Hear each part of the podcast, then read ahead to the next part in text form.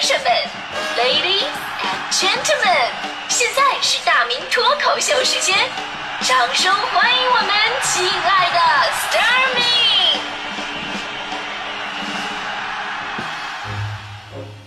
好，欢迎各位来到今天的大明脱口秀，我是大明。呃，二零一九到二零二零辞旧迎新，咱们大明脱口秀这个板块呢，也经历了十三年整了啊，十三年整啊，一直不忘初心，砥砺前行。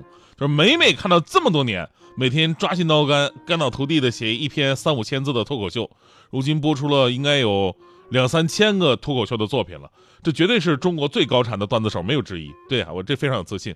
所以每次我想到这儿，一种自豪感是油然而生啊！我的我我现在最大的想法就是，为什么人家一下就火了，我这么多年还是默默无闻？我这，所以得有啥没干，光在那砥砺前行，我这这这。所以有的时候吧，应该停下脚步，给自己制定一个计划，尤其是新年伊始，定成一个新年计划特别的重要。那天我们领导也找我说了这个问题啊，说大美，你看你这个脱口秀啊，你这做了这么多年，你还是没那么的火，对吧？然后你说怎么办呢？咱俩能不能制定个计划呀？然后我们两个特别有默契的说起这个问题，他就问我接下来对脱口秀的计划是什么？我说我的计划是三个字。我们领导微微一笑，说看来我们想到一块儿去了。正所谓英雄所见略同，我也给你想了三个字啊。来，让我们同时一起喊出来吧！然后我们俩同时喊了三个字，我特别开心，我大声喊：“不写了！”然后我发现领导跟我喊的好像不太一样，我们领导喊的是写两天，每天一篇脱口秀不火，然后你让我写两天，你以为这是理智的不老哥呀？多一首少一首无所谓的在这啊？所以这事儿告诉一个道理啊，制定计划首先第一点什么呢？一定得靠谱啊，对吧？咱们今天说的话题呢是新年你的第一个小目标是什么？其实小目标啊，咱们说是真的小目标。不过这个词儿呢，之前被那些大人物们给玩坏了啊。先定下个小目标，比如先赚他一个亿啊。这话放咱们身上肯定不合适。就好像你赚着八千一万的工资，想在北京买一套房，啊，听好是一套，不是那个一间房啊，一套房。你说啊，我给自己定下个小目标，比方说我先活他个二百五十年，是吧？然后向天再借五百年，这才可以，对吧？这种目标就是不切实际的。但咱们要把目标降一降，降一降，降到符合我们身份的这么一个目标。比方说，呃，我先混到这周末，不就差两天了吗？然后再混到春节，不就差半个月了吗？最后再实现混到明年的那么一个大目标。这么一看，真的这日子可好混了。所以呢，如何制定科学合理的新年计划特别重要。而我呢，我是一个典型的我做事儿没什么计划的人。我做事的原则就是什么？我工作的计划就是没有计划，领导让我干啥我干啥。我的生活计划就是什么也不用计划，我想干啥就干啥。所以导致我现在我就是个啥。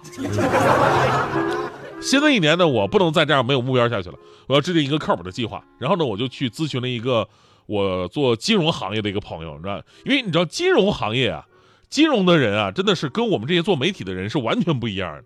因为他们做什么事儿呢，更依赖于日程表，他们做事情更有规划。我们做媒体的恰恰相反，我们都是被动的，有什么事儿了，我们再去跟踪报道宣传。就简单一句话，人家呀是等着做事儿的，我们是等着出事儿的，对吧？所以干金融的朋友啊，天生计划性就特别的好。呃，我我年前我就问他关于如何制定新年计划的事儿，而他以自己为例。跟我说的头头是道，跟我分析了很多，我觉得特别有道理。所以呢，今天节目啊，我想跟大家伙分享一下，尤其是那些也不擅长做计划，还有那些做了计划也实现不了的朋友们，就咱们一起看看人家是怎么定制新年计划的。他说呢，首先你得买一个特别喜欢的好本子。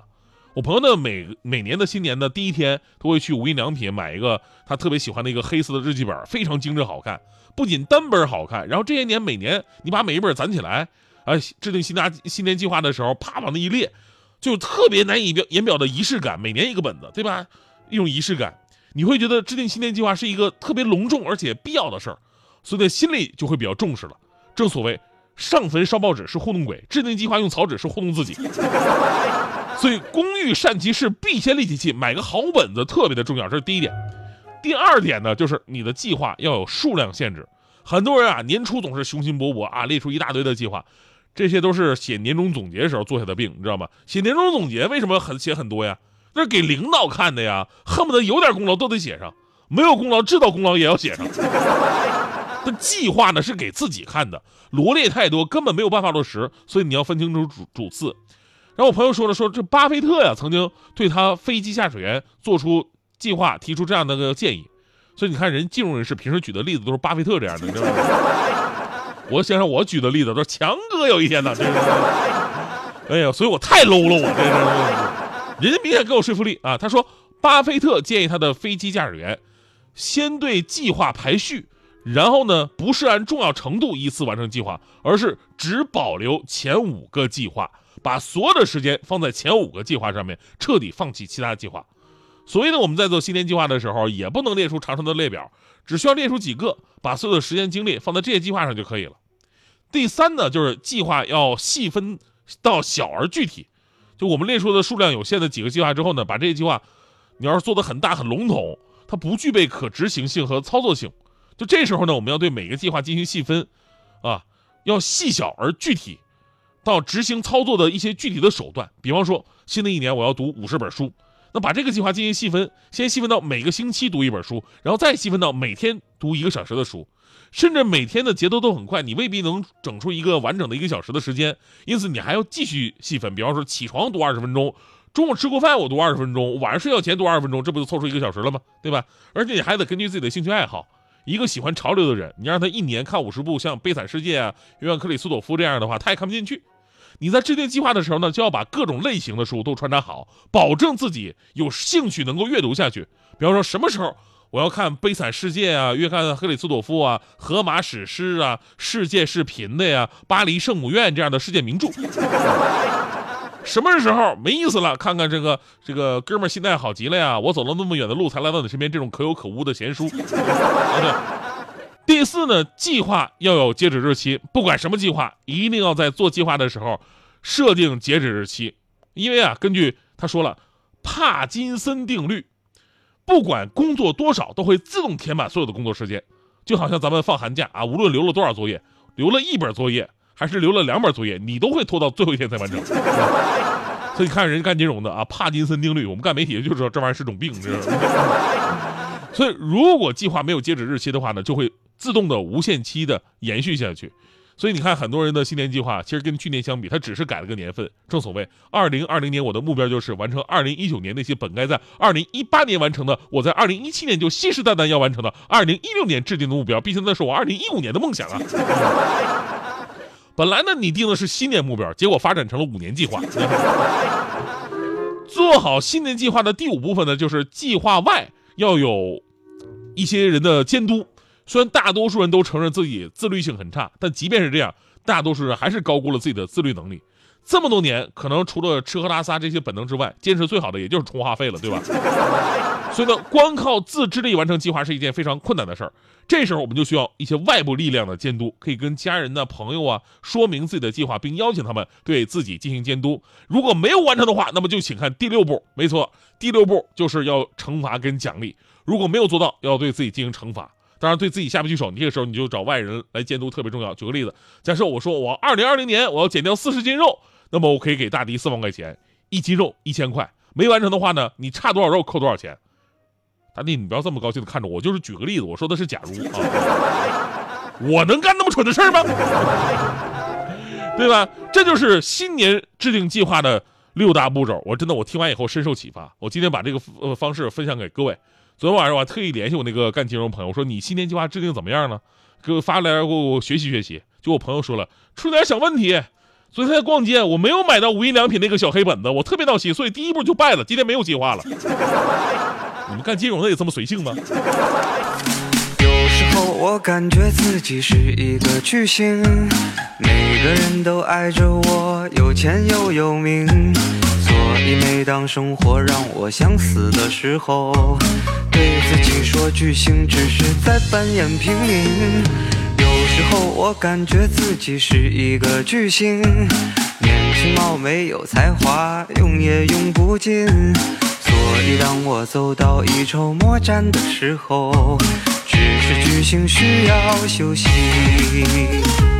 巨星啊巨星，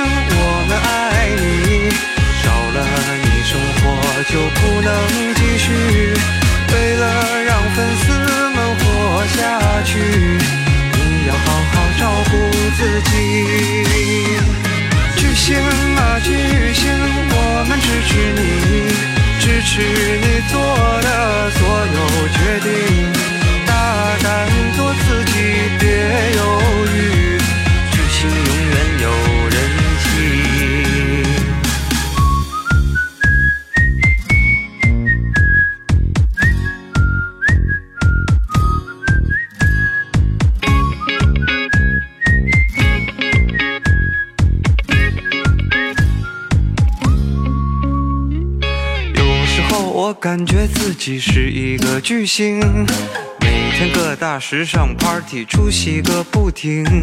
所以当我偶尔觉得孤单的时候，离开人群，假装很清醒。巨星啊巨星，我们爱你，少了你生活就不能继续。